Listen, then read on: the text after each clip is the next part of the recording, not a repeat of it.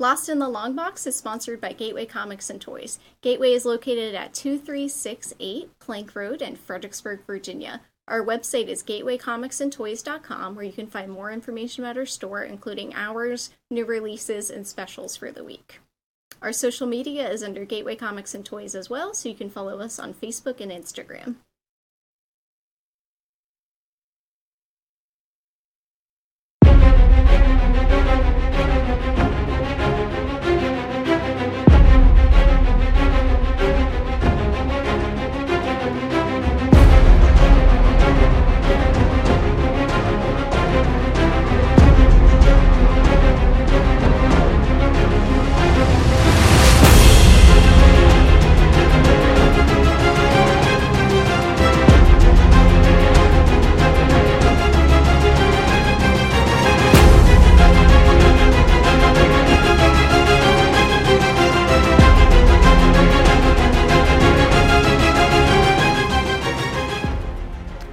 Right. Good evening, everyone, and welcome to Lost in the Long Box for Wednesday, August 26th. Uh, sorry we were not here last week. I was out of town and decided I didn't want to try and zoom in um, from vacation. And I know that we are going to have other people zooming in. So I gave them the option to either have the show without me last week or to go ahead and postpone. And the slackers chose to postpone. So that's what we do. All right. We can't function without our fearless leader. Uh, Oh, me. Okay, gotcha. All right, so I am your host, Randall. I have my co-host here. Um, Tommy, say hello. Hello. Olivia, say hello. Hello. And I don't know where Enos is. Nope, not in the chair. Okay. All right. So um, let's go ahead and get right to the news because we're going to have some huge items tonight. We might go a little bit long on this one. Um, Olivia, go ahead with yours, and it will tie into all the other news that we're going to have too, probably. Yeah, so this is really interesting considering what they revealed at DC Fandom. But right before that, Ben Affleck was reportedly cast again as his role in Batman, not in a new Batman movie, but in the new Flash movie that's coming up, which is rumored to be Flashpoint. Right. Well, I love that. I'd be really excited to see him play the role again. But given what was revealed at DC Fandom, it's very interesting to see that that has actually been decided. Well, remember, they said um, back when Justice League first came out that the Flash movie was supposed to be Flashpoint. And mm-hmm. then it got postponed, obviously, because Justice League didn't do as well as they expected. But all of us in comics knew Flashpoint is how you fix the DC extended universe. You you yes. reboot the series through Flashpoint, and we get it. Why don't they get it? Right? Right. Um, which makes so, sense because let's face it, the extended universe has been less than stellar overall. Right. Yeah. You know, I'm going to be the guy on the on the other side of the fence. I like the DC movies. Um, I totally get what uh, Zack Snyder was doing because he even said back with Man of Steel, look, we're going to show you that the world is dark and that there isn't a lot of hope out there, and we're going to get to that bright, sunny place you guys want. Just bear with us. Un- unfortunately, you know, critics are harsh, and so is the public. All right. Um, so Tommy, go ahead with what you have there. Yours is actually pretty interesting too. Yeah, this is uh, this is big. Um, DC is canceling uh, several books: Teen Titans, Young Justice, Hellblazer, Suicide Squad, and Hawkman come November. Um, also, I found out previously this is something you know apparently it had previously been announced, but Shazam will be coming to an end with uh, number fifteen in September. So that really stinks because I, I enjoy Shazam. That's one of my uh, one of my favorite books. But now, but part, Jim Lee has talked about a little a little bit further, and he's talked about the ones that are being canceled. He said that those are, are books that are either aren't you know that aren't making money, which is kind of su- surprised that Teen Titans isn't making money. Well, let's back up here. Teen Titans has not made money for years. Um, oh, really? Ever since ever since Perez and Wolfman, I think. Now there was a couple of iterations after that that did okay, but I would say even before New 52, that book struggled. Yeah, I mean, Young Justice, I can understand. I, I quit that book at like number two. I couldn't get into it. Um, Suicide Squad doesn't really do anything for me. I've never read it, so I, I, I can't form an opinion on that. Right. Hawkman's another one that I've never been a character I've never been super into. Um, Hellblazer, I I like the the movie and the TV show, but I never read his books, so I don't I, I can't really comment on that either. But you know, thinking back on it, it, it just kind of like a light bulb went off. I don't think Teen Titans has done good ever since they put um, God, what is the brat's name? Anyway, Bart as Kid Flash and Damian as Robin. Ever since they swapped those two out as the Robin and Kid Flash work, that book has struggled. I think it's Madman's uh, hate of Damian Wayne that's that's Every- done everybody. Well, that's the Damian. point. He's like, I, I'm not the only one who dislikes Damian Wayne. Right. Well, a lot of people don't like him. I'm not a fan of his either, but I mean, I'm just you know saying. Oh, and yes, I forgot. Damn, I'm sorry. Madman on the boards. Yep. Hello. See, here's the problem. Because you have this monitor in front of me, You if I don't see see. I don't see you, and I forget you're there. And th- there you go. That I'm works still, I'm better. still here, Andy. You know what? Just start chucking paper over the wall at me when I do the intros, and then I'll remember you're there. All right. So, also, you had another piece of news that I think goes almost hand in hand with all the cancellations, Tommy. Yes, DC Comics. They they talked about this at Fandom. They're going to be bringing back the Milestone imprint uh, starting in February um, with Static Shock. It looks like it's going to start out with a digital as a digital book, and then later come with back with a uh, with a trade paperback. From what I was reading, Right. Yeah, Milestone's coming back, so that's that's good news. Well, and that's funny too because Static Shock was, I think, the only ones out of those series that sold the first time, right? weren't weren't the other ones Yeah, all? well, and I mean, it, it, it sold and it went on to be a cartoon, and you know, and a pretty successful cartoon and everything. So it was it was a pretty successful su- successful book.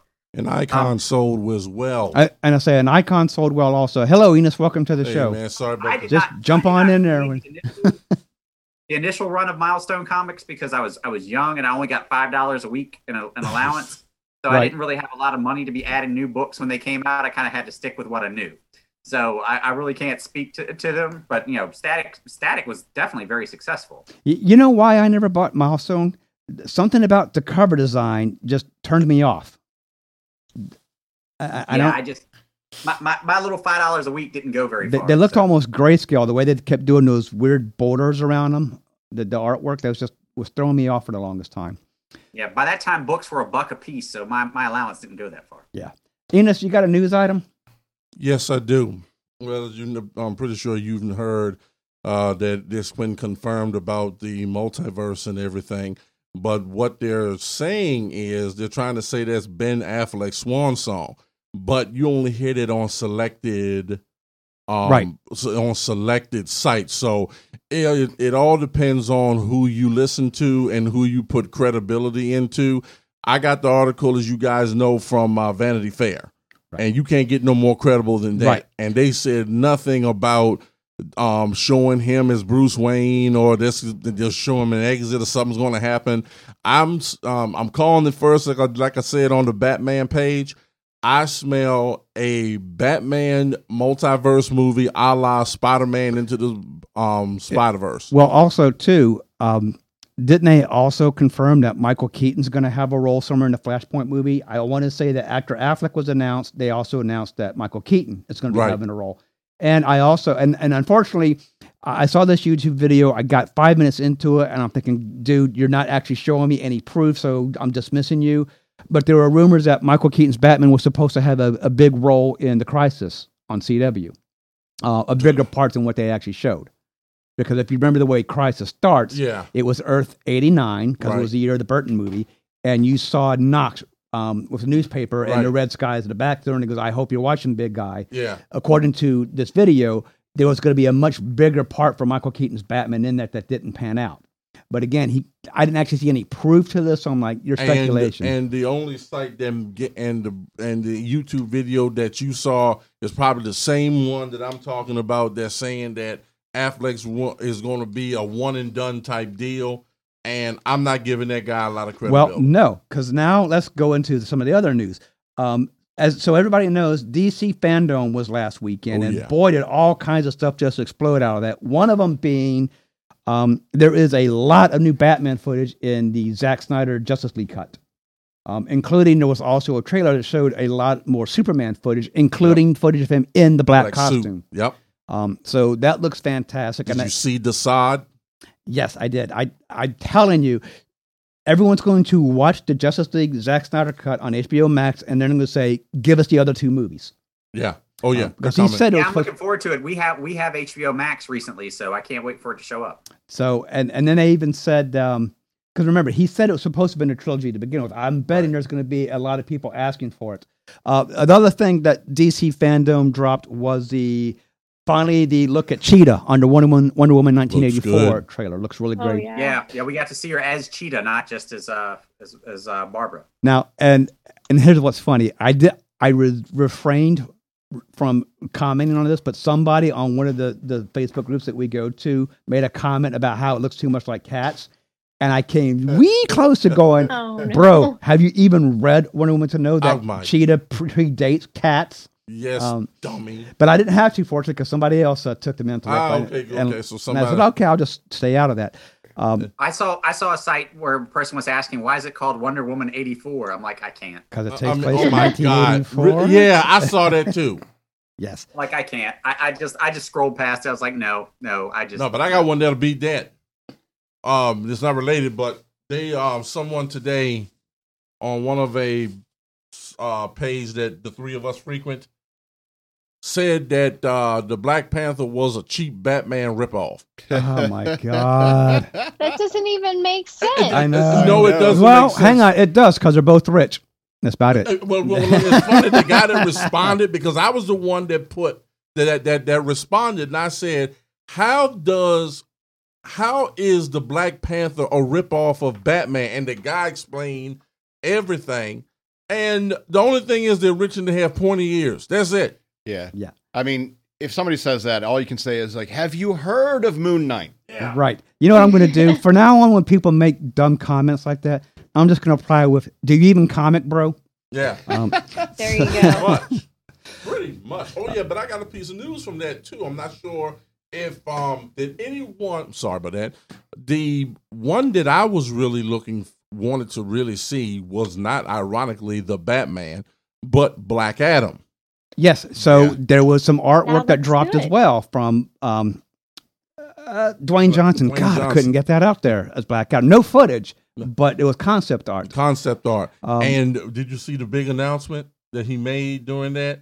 No. We are going to see the Justice Society, Oh, awesome. Hawkman, Nice. Atom Smasher. yes. Oh my God, I can't remember everyone, but but with Hawkman is finally going to get a big screen debut. A lot of good stuff. Another thing that dropped out of that, um, James Gunn showed us a trailer for Suicide, oh, Squad. Suicide Oh yeah, that looks good. Someone actually pointed out too. Did you notice that Harley Quinn seems to have less tattoos in this Yep. one than she did in the second one or the first one? So, like, is this maybe like a prequel? Mhm. Um, a lot of great stuff dropped out of DC fandom. I and I was gone most of the weekend, you know, because I'm like, so And what, what do you So think Enos, about? I the- got I gotta ask in this in the upcoming Black Adam movie, what do you think the odds are that he gives someone a rock bottom?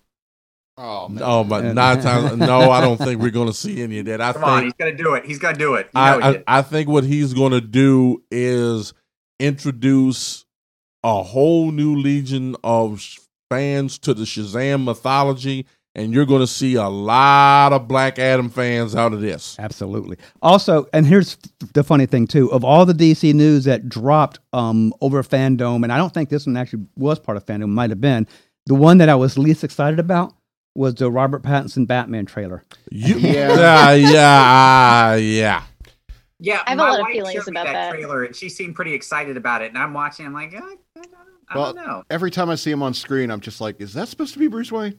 Right. Look, hey, look. He was like an emo Bruce Wayne. Yeah. right. Yeah, it, I see it- Terry McGinnis, more Terry McGinnis. he looked like look Terry. McGinnis, man. Yeah. Right. And I was just waiting for someone to go up. McGinnis.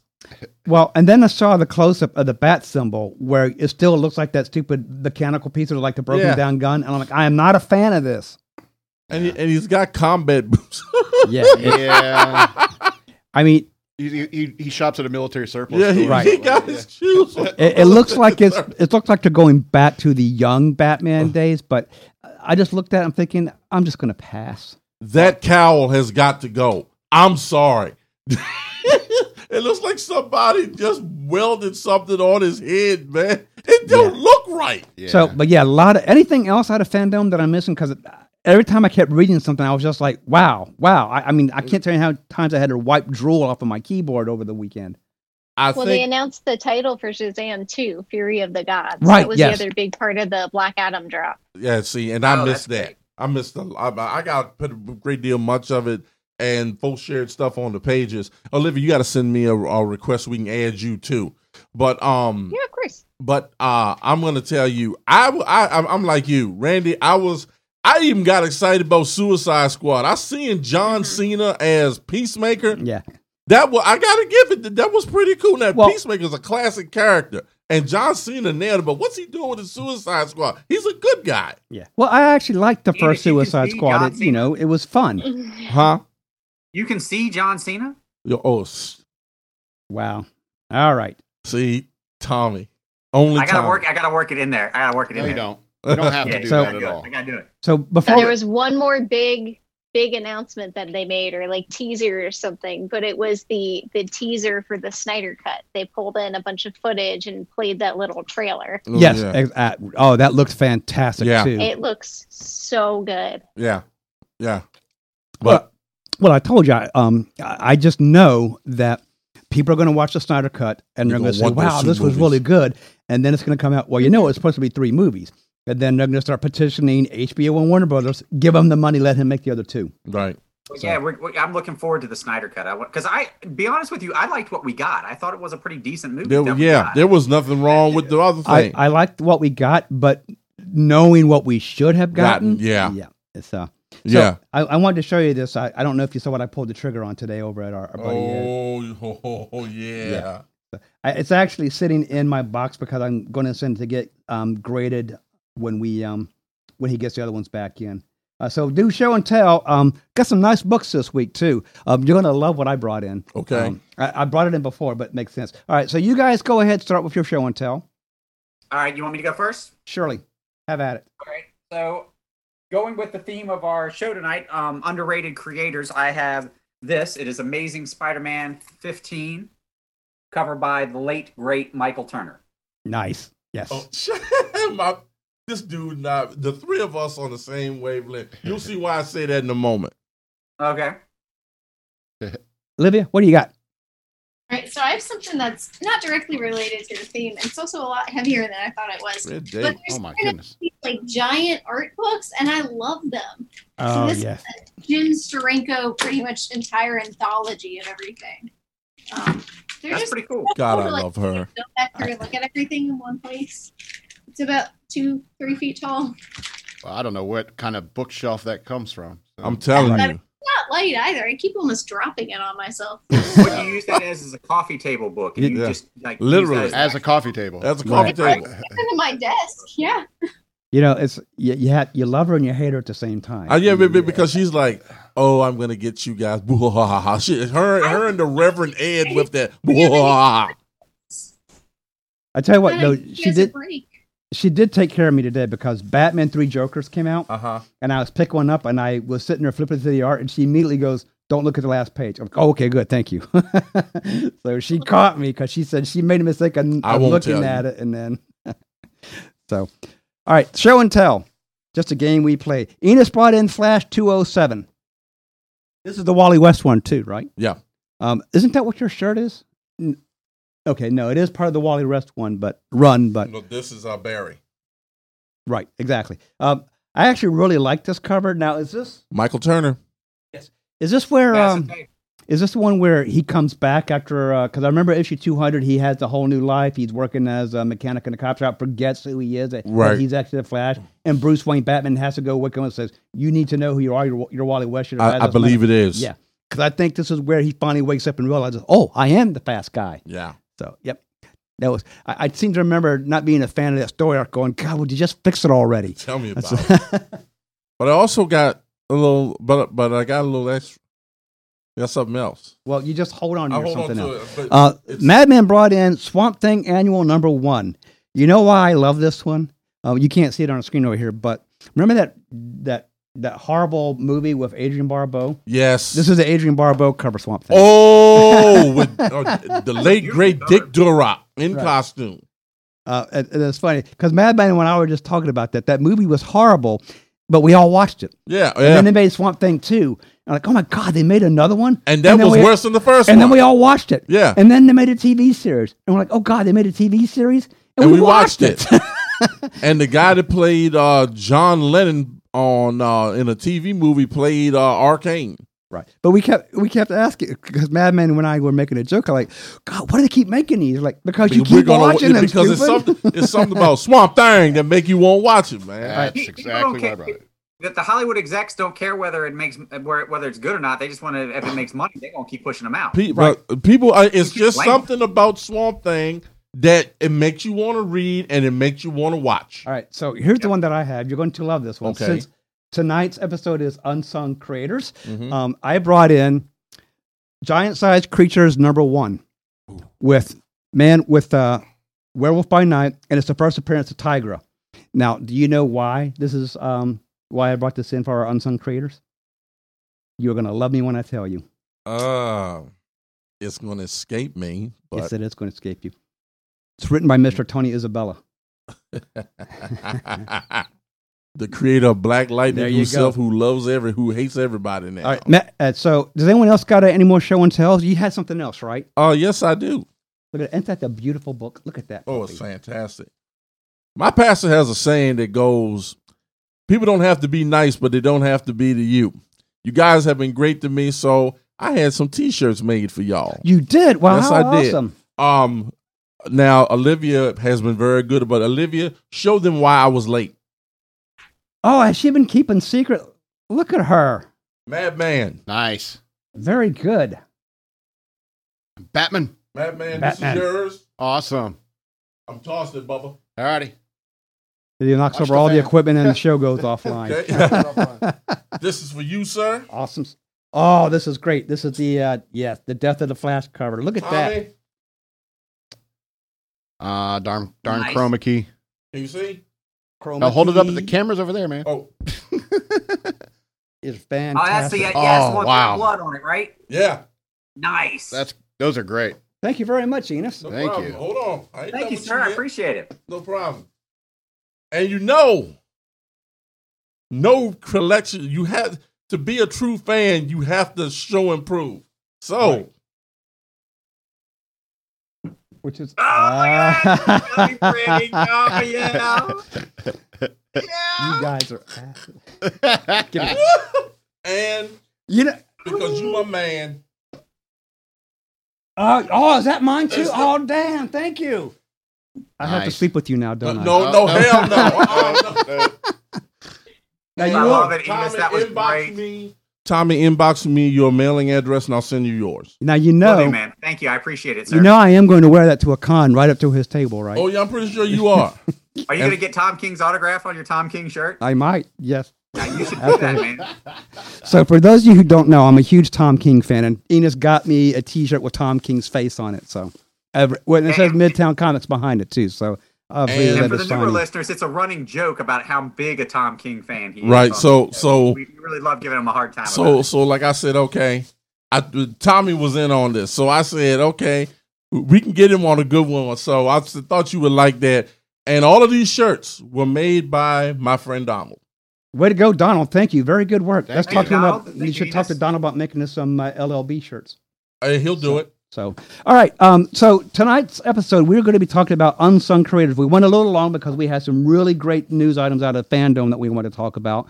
Um, I am just going to go ahead and go first since I did bring the comic, and we're going to talk about Mr. Tony Isabella Hey, um, because he was a fantastic um, creator in comics, and he doesn't get a lot of the recognition he should have. Um, so, discovered comics at the age of four when his mom was bringing him comics from uh, some IW publications. Who, who is that? I don't even know that company. IW. Yeah. Mm. But Yeah, apparently, I I, guess don't she was buying them at Woolworth of all places. But early influences was like Stan Lee, Jack Kirby, Roy Thomas. So this man grew up reading comics. Um, and he also liked uh, Harlan Ellison. Harlan Ellison, you gotta love Harlan Ellison. Um, I have no mouth, but I'm a scream is one of his best ones. And Hitler Painted Roses. Oh my God, have you ever read Hitler Painted Roses? No. Go find Hitler Painted Roses and read it. Um, Ed McBain, Neil Simon, Mel Brooks. So had a lot of uh, influences both in comics and just in regular fiction also. But apparently, he actually, as a teenager, was writing a lot of letters to fanzines of the day, and that's how he got noticed. Because Roy Thomas saw one of his letters in one of the fanzines, and then hired him to be like an editorial assistant over at Marvel. So, excuse me. So that he had the task of uh, overseeing like their reprints for the UK and what have you. Um, but then he was also apparently doing some time as editor on their black and white magazine line, which I did not know that. And they had a Hmm. lot of black and white magazines back Yeah, in the day too. Um, I would say they probably published a good what 10, 12 black and white magazines at, at one point, right? Yep. Um, Rampaging Hulk, the Savage Fist of Kung Fu, Conan, Right. Savage Sword of Conan. Marvel premiere, Marvel Marvel, Premiere. previews. Well, yep. But he was uh, so he was apparently doing the characters like it, the Living Colossus, um, Astonishing Tales. He was writing for Luke Cage. Um, he wrote My Girl Power Girl, obviously in that giant size uh, Creatures number one, and then her three issue Marvel or that one issue Marvel Chillers that she was in, Right. um, which is an, like her third appearance after the the the giant size creatures. But also did Daredevil, Captain America. Now I did not know this. Um, he co-created Misty Knight. I did not know that. Yes, I did not know that either. Um, uh, he also developed the concept for the Champions, Okay. which was a great group. Um, everybody was reading the Avengers or X Men. Very few people were reading Champions, and it was a great book. And he wrote like the first several issues of it too. It and really was. coincidentally, I- that book is I've what introduced that- us to John one Byrne. recently. I'm sorry, what, Tommy? I've been reading Champions recently. It's a good series. It, it, you, you are not uh, wrong on that. All right. But he was also reading Ghost Rider, and I did not reading writing Ghost Rider. I did not know this storyline um, until I was researching him. Did you hear about his big controversy with Ghost Rider in the 1970s? No. So apparently, during the run, he wrote a two issue arc in which Johnny Blaze got a new partner that he just referred to as the friend, Mhm. Uh huh. I, Who- I I figured you were going there. who helped him protect him from Satan. Okay.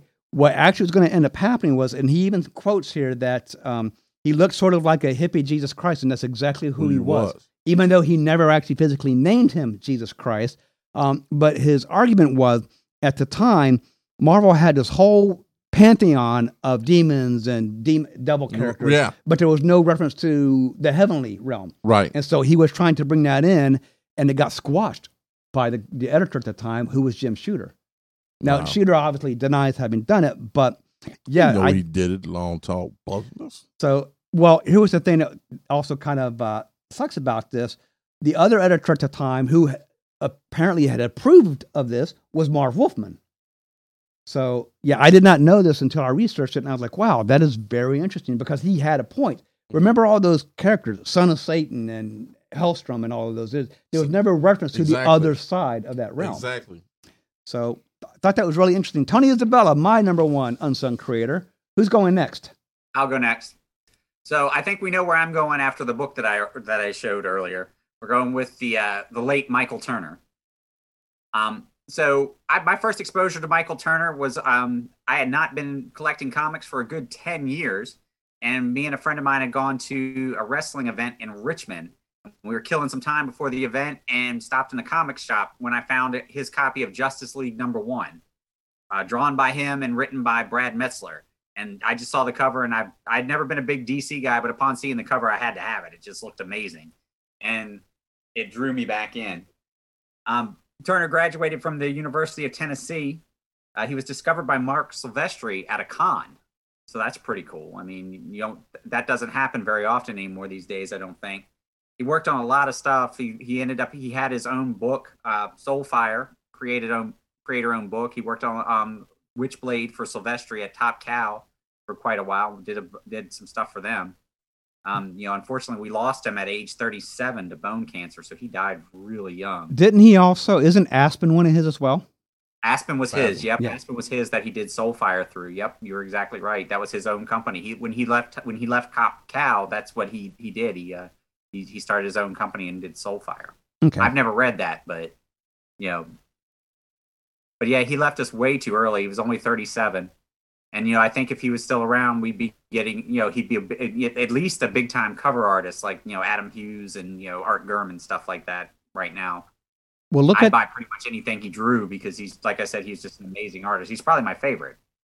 look at the stuff he did for Batman, Superman, um, Yes, when with the, the, the new Supergirl storyline. Right, because that's because that's when they reintroduced Supergirl and everything. I have those books. I got I bought them not too long ago, about a, about a year or so ago. I they're around here somewhere. I'm not sure where. They're in one of my boxes. So, but yeah, yeah, like you said, they, he uh, he helped reintroduce Supergirl to the DC universe. I mean, just an amazing artist. That if he were if he were still around today, I, there's there's no Oh, doubt in my mind I- he'd be one of the. Oh yeah, absolutely. He, uh, I'm I'm still trying to just imagine what one of the Supergirl covers would have looked like with his.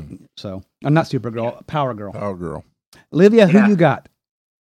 Right. Mine actually started a couple of debates today, so we'll we'll see how this goes. Nice. I picked because of Three Jokers came out today, and I'm not gonna say anything else other than it'll make sense once you read that. Um, I picked Doug Mahnke. Um, he was a very big comic artist involved with the Red Hood storyline, the original one, going off of the Killing Joke and everything. He's always been one of my favorite artists, and he does kind of currently work on some detective comic Mhm. books as of like 1016. Um, so few books behind and everything, but he just definitely does not get the recognition I feel like he deserves. He worked on The Mask originally. He's worked on pretty much every single DC title at some point or another. Jazz, LA, Batman, um, like I said, The Red Hood, Justice League. Um, but because he was prominent in DC, I actually kind of got into some like debates in this today over whether or not he is an unsung creator. So I, I would say he is. I mean, you you know, you don't hear. He's not one you hear people talk about when they talk about about the greats. He's not a name that comes up. I would agree with you that he's definitely unsung. Well, he totally fits unsung because they're the creators who do tons of work. Their name is everywhere, and you never notice it. Yep. Well, and here's the point I brought up. There are so many cover artists that they picked for Detective Comics 1027 that's coming out September 15th. He was not one of them. He got Even snubbed. Yeah. he's prominently involved with the Detective Comics book that's not coming out, or that is coming out. I'm sorry, the, the ones that he's previously done before this one that's coming out, he still wasn't picked. They picked other artists who don't even work on the Batman titles as much just because they're a little bit more known artists. Right. Uh, didn't he also have a lot of runs on the Green Lantern series? Yes, he worked on the Blackest Okay. Night That's yes, because I I definitely remember his name from a Green Lantern run. He had a um one of his first DC books was a character called Major Bummer. I remember Major Bummer. and uh, that's how I was exposed to him. And you guys are absolutely right. He um, definitely is unsung because his art fueled Judd Winick's script and story for um, the Under the Red Hood storyline. And I can't say whoever you were talking to, yeah, he's definitely on some because like everybody remembers Judd Winick but nobody will can but nobody can tell you who the artist was for that series and the art was phenomenal Right.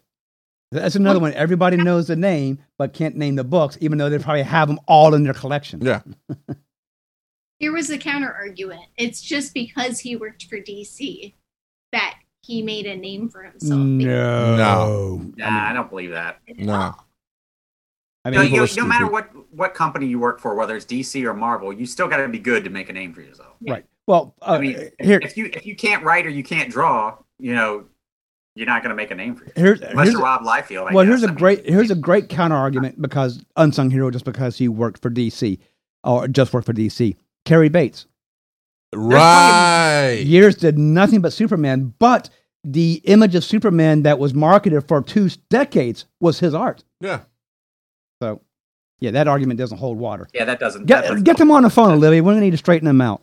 yeah Well, he also made the the top ten. I'm trying to relook it up just to make sure, but he made the top ten of some lists back in 2016 when he was working on a lot of the titles, and that was the other counter argument. I love getting into debates with people.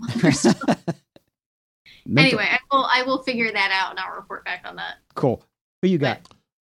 i have someone if you are a fan of the cosmic division of marvel comics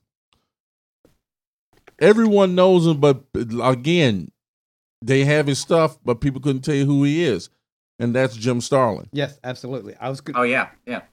Great writer, great artist. now I, fi- I figured you was either going to go Ron Lim or Jim Starlin. It was Jim Starlin. Um, Captain Marvel goes without saying, but this guy was responsible for really bringing Marvel to prominence. And again, I really felt that the um his work got ignored in the Captain Marvel movie, but I'm gonna leave that alone. But but um and also, I feel that, that he got this because we were just teased with Adam Warlock. We ain't seen him yet. And there's other characters: Gamora, Pip the Troll, um, Genis. Genis was a great character. He just wasn't written right. I really thought he was on his way to being a great character, but they've just foolishly marketed him. But like, and if you were paying attention at the beginning of uh Endgame, that was Jim Starlin that was counseling those people at the uh at the center. The bald guy with Oh, the yeah, earring. Yeah, it was. yep. It was.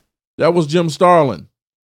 And but but his crowning achievement has got to be the death of Captain Marvel.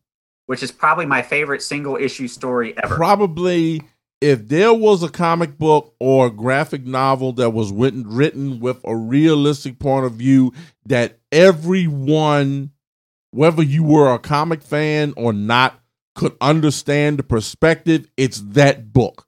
Yeah. If it, if if you can read that and come away with it, I don't get it. Something wrong with you. I big would time. recommend that story to anybody. Oh, yeah. Anybody. Well, it was what Starlin did was show that um, there was a lot of great cosmic heroes and stories out there that didn't have to revolve around Avengers, Fantastic Four, Exactly. because that's who that's who got it most of the time. You know, is they were always the ones fighting everything in outer space and the cosmic uh, threats, and everybody else was still just fighting the, the things on Earth. And Right. And we even got we got Drax the Destroyer from him. We got Elysius, the woman who um eventually became the mother of his um well some of his children. Um I mean the list goes on and on, but most but other than Captain Marvel, he had a great creator owned um project, Dreadstar. I loved Vanth Dreadstar. That was so great. And there, and, and I know there was some dummy somewhere. Oh man, they, that's his way of trying to bring Marvel back because he looked like a cross between Oliver Queen and Marvel, So- but it wasn't. Trivia question, and I, and you're the only one besides me who's going to know this. Right. Um, where did we get Vanth Dreadstar? What did he premiere in, and what story? Pat C. Walker 95. No, I know it was Epic Illustrated. it was Epic Illustrated, and it was Metamorphosis Odyssey. Honestly, yep. That thing ran for like what the first twelve issues or something, Yeah. right? And Yeah. then Dreadstar kicked out of that. Yep. And Olivia's got that look on her face, like God, these guys are old. Yeah, tell me about it. That. I see that. Meanwhile, she's also over there making notes, like, okay, got to read this one. All right. So, hey, Madman, do you have an unsung hero, a Uh, creator? is how about Holden McNeil? No. Uh, you know, or how, I mean, I know Banky Edwards was his anchor, but I mean, uh, I, No, you know. I, I think they don't get enough credit. You know why? Because they sucked. Yeah, I mean, wh- who did they? Who was it they created? They created Blunt Blunt, Man Man and and Chronic, Chronic, yeah. right? Oh, Blum, oh my god. All right. I have another one. You're going to be so proud of me. yes, sir. Okay. Uh, so this is another one of those artists who you saw their name everywhere and didn't realize you were seeing her name everywhere until you started going back and looking at their work. And that would be Marie Severin from Oh Marvel Comics. God. Phenomenal artist. Her Hulk was amazing. Right. Um, she also is another one who grew up in an artistic household. Um, her dad was a designer for Elizabeth Arden, of all things. Wow. Um, so, but what was funny is I guess she spent like a couple of months cartooning and doing some illustration classes over at Pratt Institute and decided, you know, I want to do this. Um, Right. Um, so she was actually working at Wall Street when her brother John, who was an artist for EC Comics, called her in because they needed a colorist. So she did a lot of coloring um, for EC Comics, um, but uh, she also said that she had access to like their full color template. So she used to play around with the colors because she had access to everything. So that's why a lot of the EC comics pop the way they do is because of what she was doing with the coloring. Um, so now what's really funny, this is this is really good too, and I didn't know this that she's actually directly responsible for this. Remember, a lot of times you see this EC comics and the blood was not looking like blood. Uh huh. Um, so Frank Jacobs, who I guess was at one time the publisher of, or editor over at EC Comics, um, said that Marie Severin was the one who was doing that. Wow.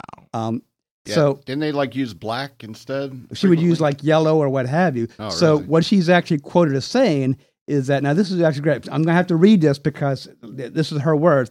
I would never assume an editorial position. What I would do very often is if somebody was being dismembered, I would rather color it in yellow because it's garish and also so you could see what was going on. On red for the blood element, but not to subdue the artwork. I mean, the main reason these people were buying these books was to see somebody's head cut off, you know?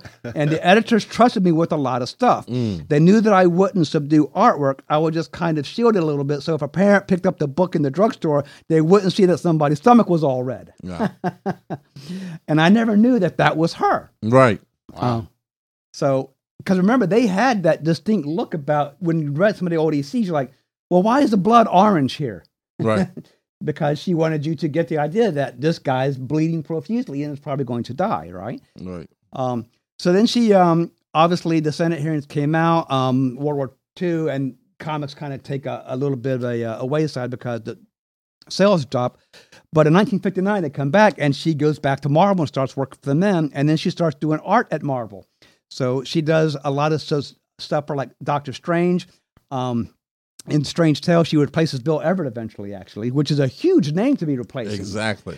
Um, does uh, Strange Tales 157. She's like their head colors until 1972, and then she gives those over to George Roussos so she can do more penciling. Um, she, like you said, did work on Submariner. She did some Hulk stuff, Kull the Conqueror, Conan the Barbarian, um, Iron Man, Daredevil, and one of my favorite characters. I did not know this. She is basically the co-creator for the look and, and the character of Spider Woman in Marvel Marvel Spotlight 32. Wow. So again, she's another one of those that you just you saw her name everywhere in the 70s and into the early 80s and just did not connect the name to her art. But now that I said that, a lot of you are going back and pick up your 70s, look and go, damn, there she is. Um, so yeah, I had to mention her. Uh, she also in the 90s, I didn't know this, was doing Fraggle Rock and Muppet Babies for the Marvel Star Comics line. There you go. So yeah, she she was one that when I was actually looking into this, like, oh, I remember Marie Severin, and then I started researching. I'm like, wow, I knew a lot of these books, know her art, and just never Just never. disconnected. You know. So, Tommy, what do you got? So we've talked about him before, but we got to talk about him again because he's definitely the most underrated, one of the most underrated, you know, creators ever, and that's Bill Finger. But if Uh, but if he's uh if we've already already mentioned him, that doesn't that makes him not unsung. Right. That makes him sung.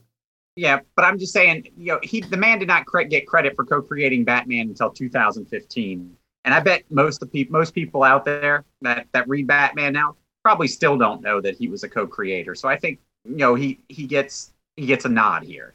well, Well, um, now, well, I would argue the only way they you. would not know that now is if they can't read. Well, well, here's my thing. I'm going to even argue that one. Because if you're a comic collector, and Olivia will know this from all her years working in the store, if you're a comic collector and you read them on a regular basis, one of the things that just almost gets absorbed by osmosis is knowing who the creators are. Right. Uh, Yeah, I, I I really feel that you know even though we've talked about him before, I really feel that Bill Finger d- doesn't get his due. He he's, he just doesn't. oh, I didn't say he doesn't get his due. yeah. I, I, I just I really feel feel that you know he it, he should be a bigger deal and, and be more prominent and than, than what he what he's ever been and I, I just that's why I'm bringing him up. So basically, you're, we're now going to start seeing Batman and detective books that says uh, Batman published by Special Writers with the Bill Finger estate, just like uh, Superman is now. Well, actually, the the actual byline is uh, created by Bob Kane with Bill Finger. That's true. I think I've Yeah. actually seen it. I mean he's he's getting his he, I mean he's he's getting his due now many many many many years after his death but you know it I, I really feel that we that he should have got more when he was when he was alive and that's why why I'm bringing him up bringing him up as an unsung character. I was just remembering this because I, I missed talking to her last year, but his granddaughter, who wrote a book about Finger, was at Dragon Con, and I didn't make it to her table to talk to her. Right. Um, so hopefully she'll come back and I can tag her and maybe even get her on the show and say, let's talk about your grandfather. Right. yeah, um, we've I, yeah, I'd love to hear stories. Would you rather have like uh you know Bob Kane with Bill Finger, or would you rather have Bob Kane and Bill Finger? I mean, if you were Bill Finger, which I would you rather be at, Fro- at and or with?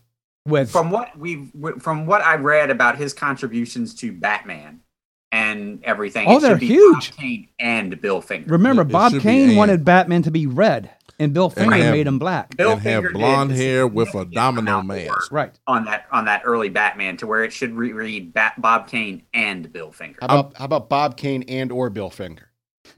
now you're just being silly. and or. Definitely and. With the- I mean, when you come What's down going to on it, if you here look is at he's having fun with the word he's Bill Bill It's- Bill- it's- Bill Finger and he- Mother he's slipping in some double entendre. Don't think I don't know what you're doing. Olivia, who's your unsung? Frank Cho. Oh yes, absolutely. Frank Frank Shannon? Cho. Devil. I mean, there's a ton of stuff he worked on: Spider-Man, Shanna the She-Devil, um, New Avengers, Mighty Avengers, Hulk, New Ultimates, X-Men, Avengers versus X-Men, Savage Wolverine, Totally Awesome Hulk. He hasn't really worked on a lot since 2016, but he's still involved in so many major Marvel storylines. Remember too, um, for a long time he had those um, uh, those covers he was doing, the sketch Oh, yeah. covers. The uh, what Yeah. was it? Um, the outrage covers. One of the things I want to do, and I can't, unfortunately, I can't afford it, and I don't think he does them anymore because the demand got so high. Was I wanted to get a, a cover girl, a cover girl, a Power Girl blank, and I wanted um, him to do on Power Girl. I wanted it to be Betty Page Oh, wow. topless with Okay. with Power Girl in the back and Betty Page going. In my day, we didn't need boob windows. Ha. and then Power Girl going out. Noel, she's right. you know, have her start to scream outrage and then stop. I follow him on on Instagram, and he does these sketches with a ballpoint pen that is like freaking phenomenal. That's scary. And, When and- you, and- when you see an artist that can work with an ink like Yeah, that, yeah. that's scary. yeah, it Yeah. is. And what's pretty cool, and I hope I get to run into him. He doesn't. He lives in Ellicott City, Maryland, Wow, not far at all. not far. Well, so that might mean that um, he's a guest at Baltimore Comic Con a lot then. I'm pretty sure he would be. To have to go look that yeah, we up. gotta check him out. All right. Um, so didn't he also? Um, I'm I'm drawing a blank. He had a comic strip before he got into comics, right? Yes, let me pull it back Oh. up. It was a Korean American comic strip. I'm blanking on the name, but I'll find out in just a second. Because I, I if it, was it Bloom County? Is he Bloom County? Uh, on the newspaper The Owl, and he did some of those, and then like some of the storylines for his college newspaper The Owl. Um, he did one called The Body, which was a sci-fi fantasy comic book strip. I'm trying to find the the one that, I know which one you're talking about. I'm just blanking on the. I'll get right back to it. Give me one Because I, I'm almost positive I used to read it, um, like on a daily basis. Um, Enos, who's your other unsung? While we find this, well, my other unsung was Liberty Meadows. Liberty, what. Liberty Meadows. Meadows, That's, that's it. it. Yes, Yes. Bloom County was Berkeley Breathed. Well, Let, yep. let me interrupt for just Yeah, a no second. problem. I remember why I remember Liberty Meadows now because that had the character of the penguin Opus um, and, and Brandy. Mm. And there was that, that one great strip where Opus is trying to go on a diet and uh, they're using positive reinforcement to, to have him not eat. And it's one where he's sitting there at the table looking at this hostess zinger, and on the other side is this character named Milo. And uh, Opus says, Boy, I sure would like to eat that zinger. And Milo takes a baseball bat and smacks Opus in the head. I like, wow, you know, pow. And then Opus is laying there with his eyes all wide. He's like, You're right, Milo. I'm losing my desire to eat. I'm losing consciousness. I had, all right, go ahead. I'm sorry. My unsung is someone that everyone knows but does not get a lot of credit for his style of art, and that is Jim Steranko. Yes. Mm, yeah. Okay, yeah.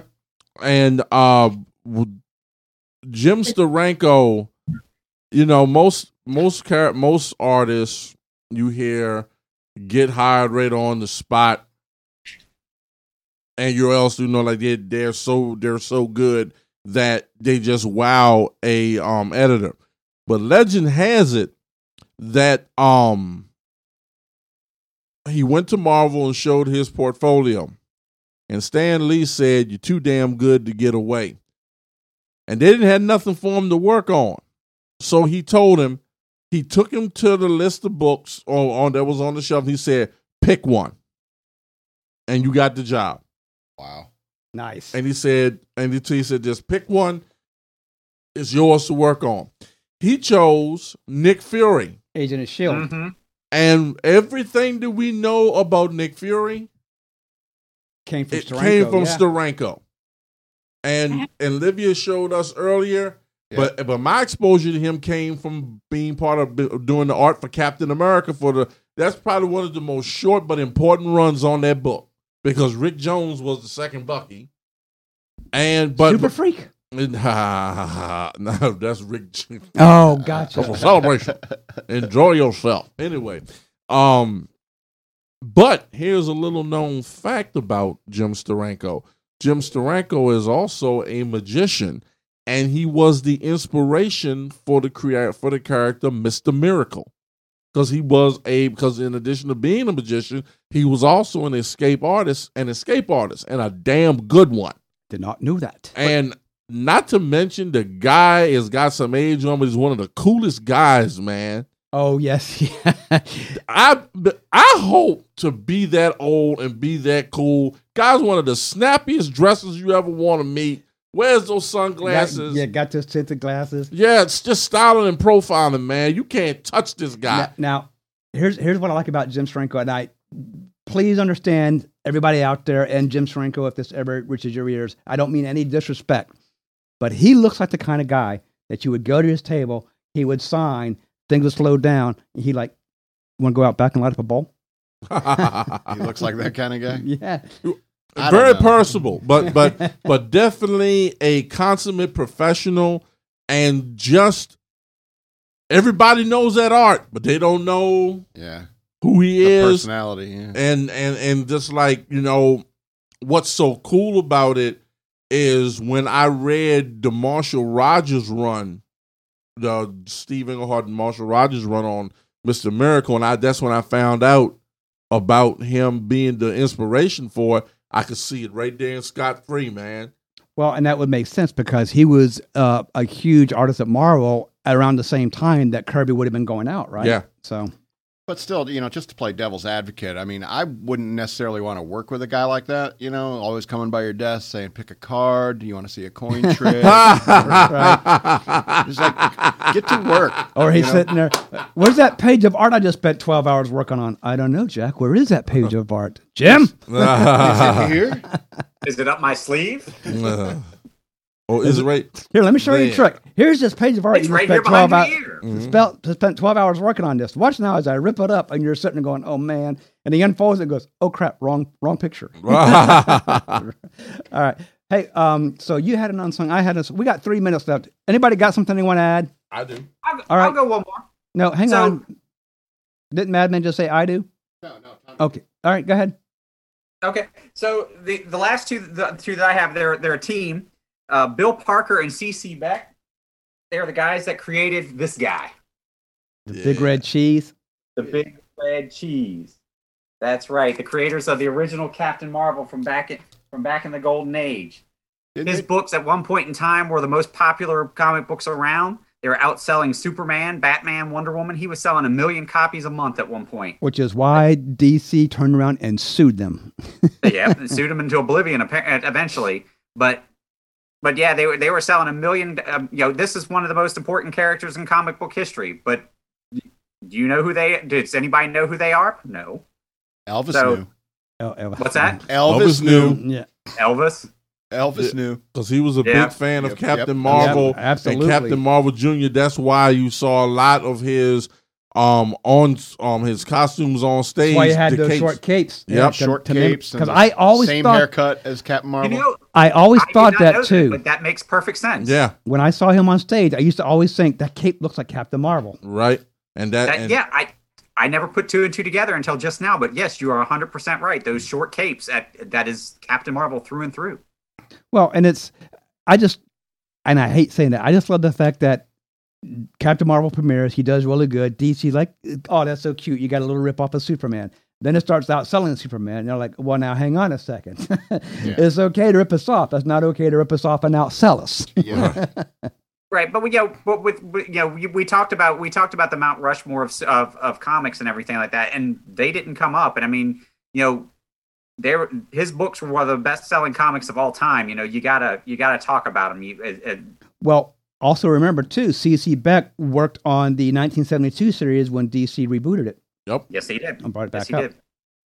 I kind of, you know, I was reading through that the other day. I'm really upset because when they brought it back, they just kind of picked it up from where it dropped off in the 40s. Yeah. in- Instead of making it fresh. Yeah, it was kind of still in a bubble. It was still Right. very. But but my the my last on song fixed that. Oh, D- Don Newton here? Yep. Back in nineteen back in nineteen seventy six, uh, when Charlton Comics had the um license for the Phantom, Don Newton got a hold of it, and the art, the feel was so phenomenal that they gave him his own run on the they they, they devoted a hardcover to his run on the on that book. But it didn't stop there. He went on to DC Comics where he did um Batman and Detective Comics and he also gave us a whole fresh new look at at the Marvel family. Gone were the squinted eyes. Gone was the um the uh dated hair. They um um Captain Marvel was more muscular. Junior was was he looked like someone that was up and coming to take o- to take up over for Captain Marvel. Everyone that he when he touched them, he just made them um he just gave us a whole new outlook on them and uh I, have heard that they're going to be um finally releasing his run from World's Finest on Shazam in the third volume of Shazam World's Mightiest Mortal that's coming up next spring. So I will definitely be buying that. Yeah, that'll be good. And sadly, he's no longer with us. While he was doing, um, as he was finishing up on Batman, he had a uh, fatal heart attack and passed away. And they said when DC got the license to the Phantom two years later, that would have been Don Newton's baby. No one would have had any touch. With no one would have touched that but him Man, can you imagine what we've got to gotten if he'd have. Oh, if he had lived. Yeah, not knocking Joe Orlando, but uh, um, I wish I, I wish he, um, if he had stayed with us, we would have gotten our gotten a second run on the fan, and Probably would have. He probably would have done the uh the um ongoing series that they put Luke McDonnell on. Um, right that came right after that. That, that's a good pull. So yeah, a lot of great creators that we talked. Of course, there's tons out there that we haven't talked about. I mean, we can always, if we do this again, I'm going to make a list of who we all cover, so we don't cover them again. Yeah, Chuck Dixon's at home crying right now. I know, You right? didn't mention me. All right, Chuck, we'll get you next time. You got my comic over. I see you trying to snag away with it. All right, so Speaking of which, where's my Challengers of the Unknown comic book? Olivia still hasn't been in the, in the studio. Oh, okay. Olivia, did you get that message? I don't think so. Uh, so a few weeks ago, we did show and tell. Um, it was the um, Karen feeding the comics episode when we talk about how you bag and board and what have you. Um, Madman had a Challenger of the Unknown issue for his show and tell, and we think it went home with your books. Or someone's books. It's not in my books. Not mine. I'll shoot you back a, a message because I didn't I didn't see it. It would have been filed back into our stuff. But I'll I'll double check and shoot you back a message. Yeah, because I have that that that case that I always carry mine in, and there was only one book in it when I. Uh, yeah. So That's no big deal. Okay. Enos probably got it and filed it somewhere. Worst case scenario, we just buy uh, Madman another Challenger. Yeah, you don't Unknown. have to do that. Yeah, well, we know I don't have it. Yeah. Right. Don't give it to Tommy because we know Tommy loses books. I did not lose those There's books. just difference between losing for and stealing. that was theft, and I'm still bitter about it. Well, I bet you is. So, all right, Mhm. everyone, that is all the time we have for this week. Um, so everyone get ready because next week we're going to do uh, a, a subject tr- near and dear to Olivia's heart. We're going to be talking about Mr. Neil Gaiman. She has been chomping at the bit for this one. So, um, want to remind everyone, Madman does have Shock Monkey Radio every Thursday from six to seven p.m. Um, that might be changing, so Yeah, might be changing soon. Pay attention to the, Yep. the page If and to his me, you'll- you'll podcast. find out. You'll find out. Uh, we also have our Facebook group at facebook.com slash lost in a long box, lost in a long box at gmail.com. I don't get enough email because I go in and there's never anything in there. So people start writing us, even if you want to say, Randy, you talk too much. Uh, Patreon.com slash FXBG Public Radio. Go in there, uh, show us a little love. We do have our Facebook groups as well that's associated with this Batman Yesterday, Today, and Forever. realm of superheroes, comics, and pop culture and gather together the greatest superhero teams. Um, remember also our sponsor, um, Gateway Comics and Toys here in Fredericksburg, Virginia. Uh, Libby, do I mention the other location? Are we keeping that uh, under wraps? I mean, Oh no, it's fine. Flashback Comics in Smoketown Road, Woodbridge, Virginia. so you now have two locations with great, knowledgeable people and a lot of nice products. So stop on either one of them. Tell them Lost and Long Buck sent you, and that you'll be happy to go ahead and pay for my pull that week. Thank you. All right, everybody. Have a good week. Have a Good good night, night, everyone. everyone.